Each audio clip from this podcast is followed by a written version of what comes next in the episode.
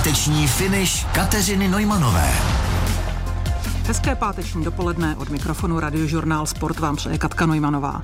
Zimní lyžařská sezóna světových pohárů se už rozběhla v rakouském Zeldnu, další závody budou pokračovat koncem listopadu. Mým dnešním hostem je lyžař, který na bílých svazích bojuje už pěkných pár let. Zažil, jak chutná umístění v první světové desíce, ale i mnoho zranění. Krištof Krýzl, mezi lyžaři zvaný Kitan, je hostem radiožurnál Sport. Krištofe, ahoj. Ahoj, díky za pozvání. E, prosím tě, Krištofe, já o tobě vždycky slyším jako o Kitanovi. Kde tahle přezdívka vznikla? Jo, tak eh, já si myslím, že to, to, nebo určitě to má původ jako rodiče, babička, nějak, nevím, nevím přesně tu, tu jako historii nebo to, ale mám pocit, že to mělo něco dočinění jako s tím, že jsem eh, vlastně měl trošku problém jako s, s vyslovením toho mýho jména. Když jsem byl jako, malý? Když jsem byl malý, jak jsem šišlal a já jsem pak chodil na nějakou logopedii a nemohl, neuměl jsem prostě správně vyslovovat takový to hr a tohle to mě učili docela dlouho, tak mi asi chtěli nějak to jako Eh, trošku zjednodušit, tak se snažili dělat nějaký eh, prostě toho, toho Krištofa trošku jako zlehčit nějak nebo zjednodušit eh, a nějak se to takhle jako ujalo. ujalo no. Máš za sebou letos první start světového poháru na Zeldnu. Odkud si k nám dnes přijel? Myslím, z jakých hor? A kam vlastně pojedeš dál? Protože samozřejmě vy musíte být na sněhu skoro každý den. Tak kam teď pojedeš? No tak eh, já jsem vlastně posednu ještě přijel do Pitstálu, do rakouského střediska, kde jsme, kde jsme měli možnost trénovat eh, klouzavky, trošku jako ty rychlostní disciplíny, super dobrý slalom jest, tak jsem to chtěl využít, protože tam byla vlastně část týmu. A vlastně s tím Seldnem i jako s tím, co tomu Seldnu předcházelo, tak ten program byl docela náročný, takže teďka vlastně nějakým způsobem jako odpočívám a, a zase nabírám kondičku, protože vlastně ten Seldon je takový eh, trošičku se jako vymyká tomu zbytku té sezóny, že je opravdu hodně předsunutý, takže vlastně já mám další svěťák až eh, v podstatě za měsíc, takže teďka je to o tom zase znovu tak jako trošku restartovat ty, ty síly a, a, a nějak eh, vlastně i se trošku poučit z toho závodu, protože mi úplně nevyšel, takže, takže se zaměříme na trénink a vlastně příští týden poletím do Švédska. A jaký byl letos sníh na ledovcích? Jaké byly podmínky? Podmínky byly podle mě jako perfektní, no, protože bylo relativně, vlastně ta zima minulá byla, bych řekl, docela bohatá na sníh a na podmínky jako šílený, že vlastně zrovna vyjde takováhle zima, když, když je jako krize covidová a v podstatě lidi to nemohli využít. Nám teda tu sezónu nějak eh, jako umožnili vlastně absolvovat, takže my jsme jako trénovali, aby jsme tam prostě na těch střediscích úplně, úplně sami a, a, a ty podmínky byly skvělé. A vlastně trošku na to, nebo hodně na to navázalo i to léto, že prostě na těch ledovcích bylo poměrně hodně sněhu a, a vyšlo skvěle počasí, takže vlastně ty podmínky letos byly i přes léto vlastně jako super. A jak dlouho ty si můžeš dovolit strávit čas doma bez sněhu, bez lyžování, právě v době, kdy už se blíží lyžařská sezóna? E, tak tohle je individuální, no. Já mm, samozřejmě ta intenzita těch lyžařských dní by se před tou sezónou měla nějakým způsobem stupňovat, ale já třeba teďka si dávám nějakých 10 dní, 10 dní bez lyží, protože ale to je v podstatě takový, takový jako poslední blok, kdy, kdy trošičku člověk může, může i vlastně udělat jako kondičku a tyhle ty věci předtím, než, než se to opravdu jako naplno rozeběhne a tam už pak na tohle jako vůbec prostor není. No. Takže já teďka spíš se snažím trošku, jako říkám, tu kondičku nahnat a, a ještě nějaký jako čas strávit doma, ale pak už, pak už to bude jako non-stop v podstatě. No. Takže posilovna, běhání, kolo, takovéhle aktivity jsou eh, tvým denním chlebem, pokud nejsi na sněhu. Eh, určitě no, tak klasika, prostě kondiční příprava, ale samozřejmě hodně, hodně rehabilitace a, a regenerace a tady těchto z těch věcí, no, to k tomu patří. A o nadcházející olympijské sezóně si s Krištofem Krýzlem budeme povídat po písničce. Krištof Krýzel, alpský lyžař, je hostem radiožurnálu Sport. Eh, Krištofu, jsme na Prahu olympijské sezóny. Pravděpodobně to bude tvá poslední olympiáda, tady si můžu odhadnout. Kam směřuje tvé uvažování ohledně startu v Pekingu? Tak v první řadě se tam nominovat eh, a je to... A to se bude rozhodovat kdy? To se bude rozhodovat tak vlastně někdy do, do konce ledna, tuším, že to je. Eh, jako momentálně my máme dvě, dvě místa, Eh, já si jakoby držím tu pozici, ale je to jako takový otevřený boj, takže samozřejmě stát se může cokoliv. a olympiáda je, je to takový asi vy, vyvrcholení nějakého jako mýho snažení vlastně potom mým eh, takovým jako smolným zranění vlastně před tou minulou olympiádou v Koreji, kdy týden předtím na závodě světového poháru v Německu vlastně jsem si totálně zpřetrhal koleno. Pak jsem trošku jako samozřejmě uvažoval, jako co dál, jestli vůbec se vracet a to a pak nějak jsem se jako rozhodl, že, že to zkusím a, a, to, a tohle by mělo být takový jako takový vyústění, no, to snažení. Je to tak, že český závodník, myslím, v mužské kategorii můžou na každý závod být pravděpodobně dva na startu? Eh, záleží, eh, vlastně ta základní kvota je jeden, Jo, a, a ten jeden má možnost vlastně vyjet místo pro toho dalšího závodníka a pak zase ten následující, ten další závodník má možnost vyjet další místo.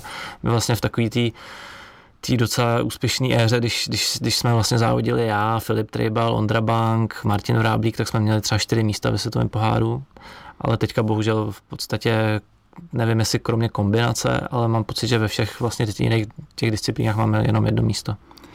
Kdo bude tvůj největší soupeř české reprezentace? Český repre- jako soupeř, no tak... Co se nominace týká? Co se nominace, asi z, vypadá to, že vlastně tím um, jako super umístěním vlastně z loňského roku na mistrovství světa Jan Zabistřan z té kombinace, takže to má asi jistý to místo, takže my vlastně budeme bojovat eh, s Ondrou Berntem, o, o tu druhou pozici, ale sam, samozřejmě jako v oba doufáme, nebo všichni, že, že tam může dojít ještě k nějakému jako změně těch míst, míst a no. nějaký, jako, nějaký jiný státy třeba odřeknou místo, nebo prostě ještě, ještě tam je možnost pro zvýšení té kvóty, takže my samozřejmě doufáme, že se tam dostaneme všichni. Eh, Peking je, co se týká alpského lyžování, relativně exotická destinace. Co o tratích, eh, na kterých se bude závodit, víte? No tak konkrétně z toho střediska, kde se tak olympiáda bude konat, nebo myslím pro nás, eh, ty alpský sezdaře, tak to úplně, tam jsem vlastně nebyl, takže takže nevím moc, jak, jak to tam vypadá jako konkrétně, ale hodně se mluví vlastně o sjezdové trati, že je poměrně jako náročná, že splňuje takový ty, ty kritéria, myslím i jako fanouškovský, že tam budou jako zajímavé pasáže, velký skoky a, a v tomhle by to asi mělo být eh, jako pro, takový jako dobře sledovatelný v televizi. A co, co jako já mám zkušenost konkrétně s Čínou, protože jsem tam dvakrát byl, teda na jiných střediscích, tak eh, jakoby ty, ty klimatické podmínky jsou jiný. No. Je tam jiný sníh. Je tam jiný sníh. Tak a to vysvětli, já to vím, ale spousta posluchačů, když se řekne, že je jiný sníh v mm, Číně než u nás, tak eh, si pod tím úplně nedokáže představit, co to znamená. Prostě není tam... Eh, je suší asi. Je, je suší, není tam tolik, eh, v podstatě tam, kde jsem byl já, tak nebyl víceméně skoro žádný přírodní sníh eh, nebo jako padal tam hodně jako zřídka, nebo údajně se tam jako, to, to sněžení tam prostě není tak častý, jak, jak v Evropě a proto oni tam mají vlastně, co tuším 50 metrů, takový jako sněžný děla, Eh, ale můžou se tam zase jako spolehnout prostě na velkou zimu. Takže pro ně jako nastříkat ten kopec tím umělým sněhem v podstatě není problém, eh, když mají teda samozřejmě zdroj vody. A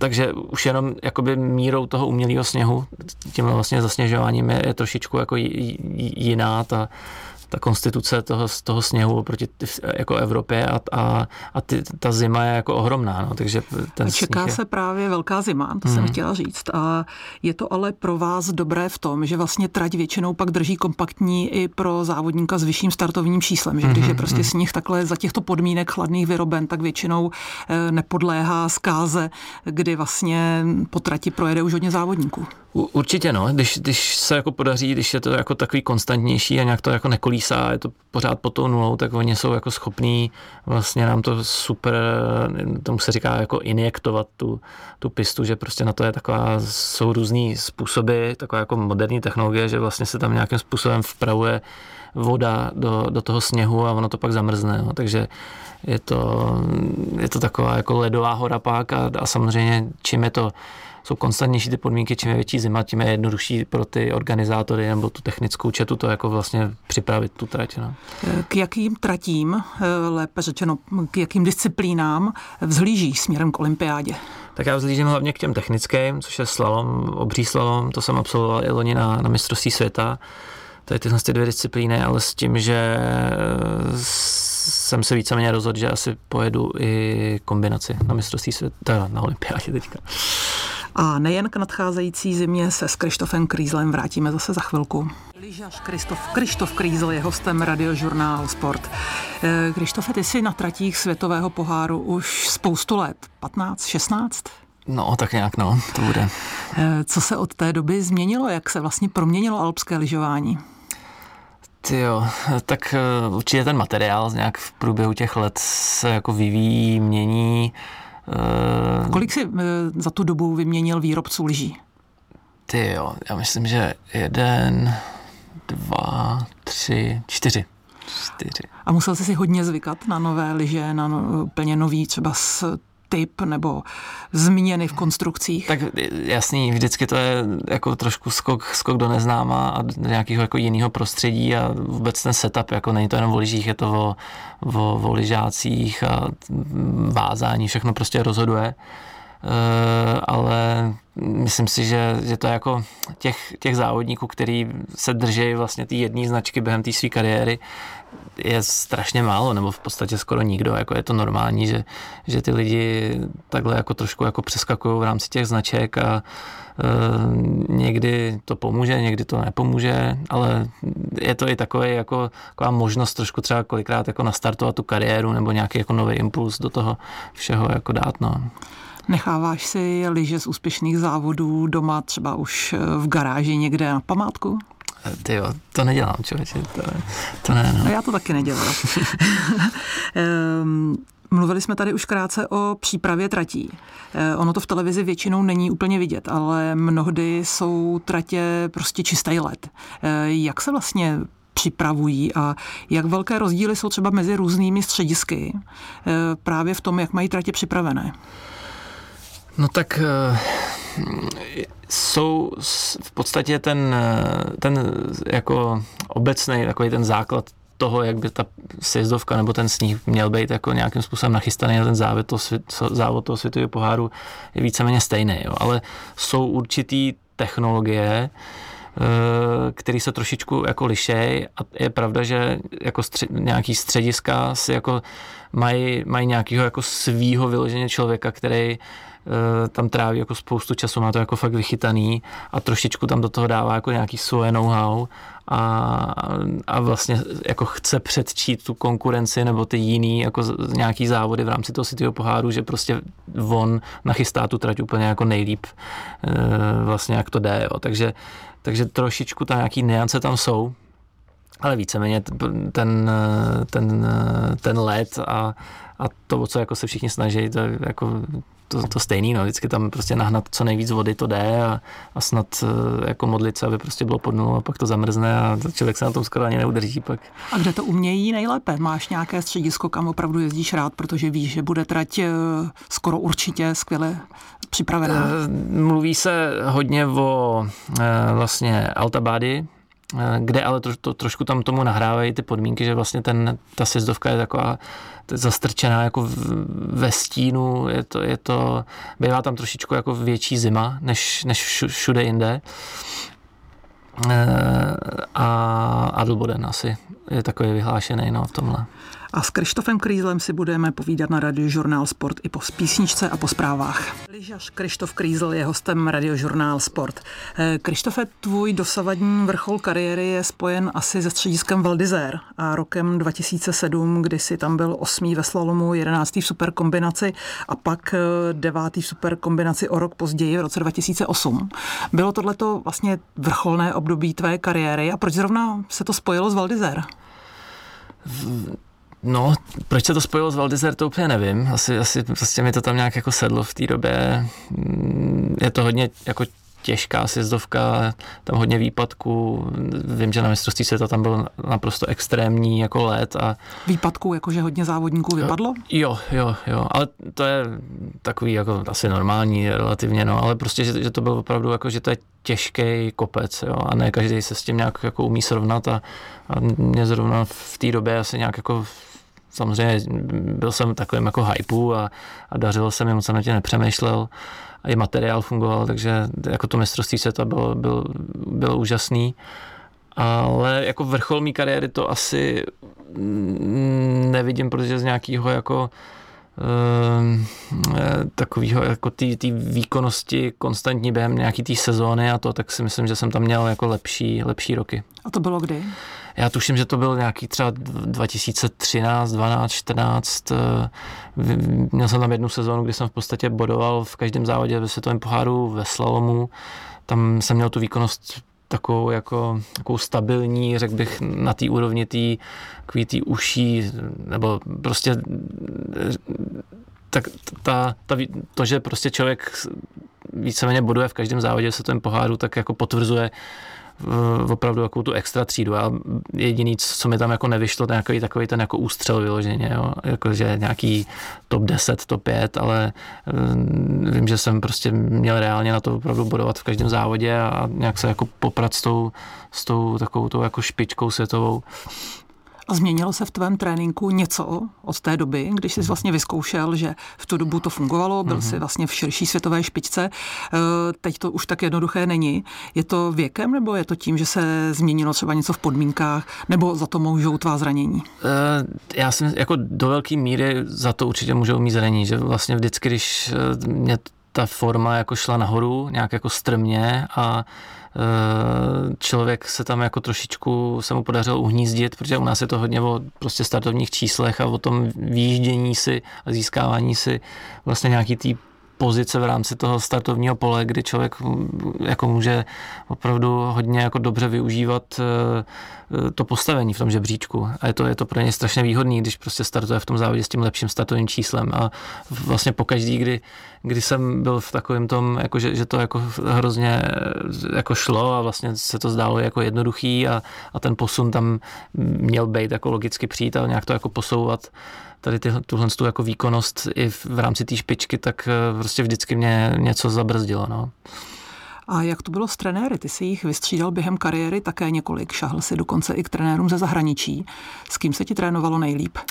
Tak nejlíp, to je, to je těž, těžko říct. Jako, měli jsme dlouholetou spolupráci vlastně s Petrem Lajkebem z Brna. Myslím si, že to, že to byla vel, velmi úspěšná jako spolupráce, ale prostě byli jsme spolu jako hodně, hodně let a, a pak tam došlo, došlo samozřejmě i vinou nějakých jako zranění a prostě ne, ne pořád samozřejmě se může jako dařit. Já takových těch, těch krizí a těch úspěchů jsem měl jako v rámci té kariéry opravdu spoustu, tak eh, vlastně tady v tomhle případě jsem na to zareagoval tak, že, že jsem vlastně šel, to byl takový jako velký neznámý krok prostě do, v podstatě do takového jako privátního týmu do Itálie k italskému trenérovi, kde, kde vlastně jsem s ním spolupracoval čtyři roky. A vlastně se mi zase podařilo nějak jakoby restartovat tu, tu výkonnost, tu kariéru a, a vlastně dosahoval jsem tam jako krásných, krásných úspěchů, ale pak pak zase přišlo zranění a zase jako nějakým jako to chtělo prostě nějakou změnu.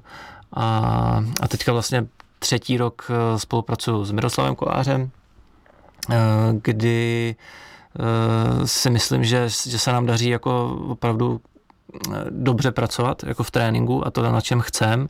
A že, že ta výkonnost vlastně nějakým způsobem jako stoupá a už, už, už loni tam byly takové jako náznaky, nebo náznaky prostě, kdy, kdy jsem cítil, že, že jezdím fakt jako rychle, Uh, ale bohužel se mi to ještě nepodařilo úplně jako potvrdit třeba v rámci toho světového poháru, no, což je takový jako cíl samozřejmě, ale...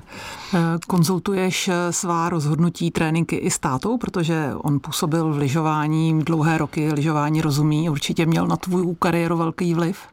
No, hele, jako určitě se o tom bavíme. Eh, táta už to, jakoby ne, nevním, ne, není jako vyloženě se mnou pořád na těch horách, a, nebo v podstatě skoro vůbec, už, už jako se na tomhle úplně nepodílí, takže pro něj jako těžší do toho jako promlouvat a, a vnímat to prostě komplexně nějak, no. A na tvé lyžařské pády se tě zeptám zase po písničce. Krištof Krýzl je s námi na radiožurnál Sport a já se ho chci zeptat na jeho lyžařské pády. Ty máš za sebou zranění kolene, kotníků, zad. Co z toho bylo nejhorší z pohledu lyžařské kariéry? Tak z pohledu lyžařské kariéry asi, asi ty kotníky, no, protože to jsem, ty jsem měl vlastně víckrát, myslím, že jsem měl třikrát vlastně pravý kotník, jednou levej a, a po, po každý to jako bylo minimálně prostě na, na půl sezóny nějaká jako stopka nebo e, třeba během toho přípravního období třeba nějaký tři, čtyři měsíce, no. A tam byly těžký ty, ty návraty, kdy člověk, že se mi párkrát stalo, e, nebo hlavně z začátku vlastně jsem měl problém s tím jedním kotníkem, kdy jsme to trošku jako uspěchali a vlastně ta celá sezóna je, je podle toho jako vypadala, že v podstatě to tu jako můžu úplně jako škrtnout.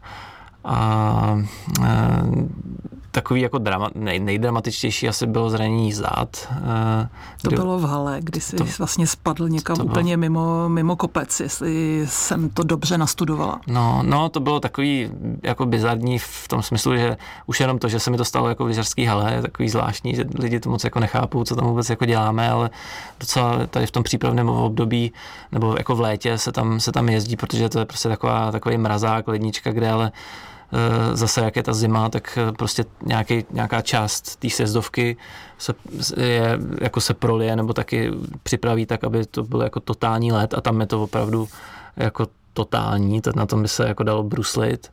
A takže se tam dají docela dobře testovat jako lyže, materiál, no a tady to vlastně bylo jako vedle u rampy, kdy, kdy jsme jezdili jako podél ní a, a byla tam jako vyhloubená ta, ta jáma, vlastně po pravé straně a, a bylo to, e, tam jako byla síť, která měla zabránit tomu, aby tam člověk do, jako spadnul. Jo, a měl jsem udělal nějakou jako chybu v tom, v tom slalomu, teď jsem vlítnul do té sítě a ta, ta síť tam byla hrozně jako e, špatně jako nějak jako nachystaná.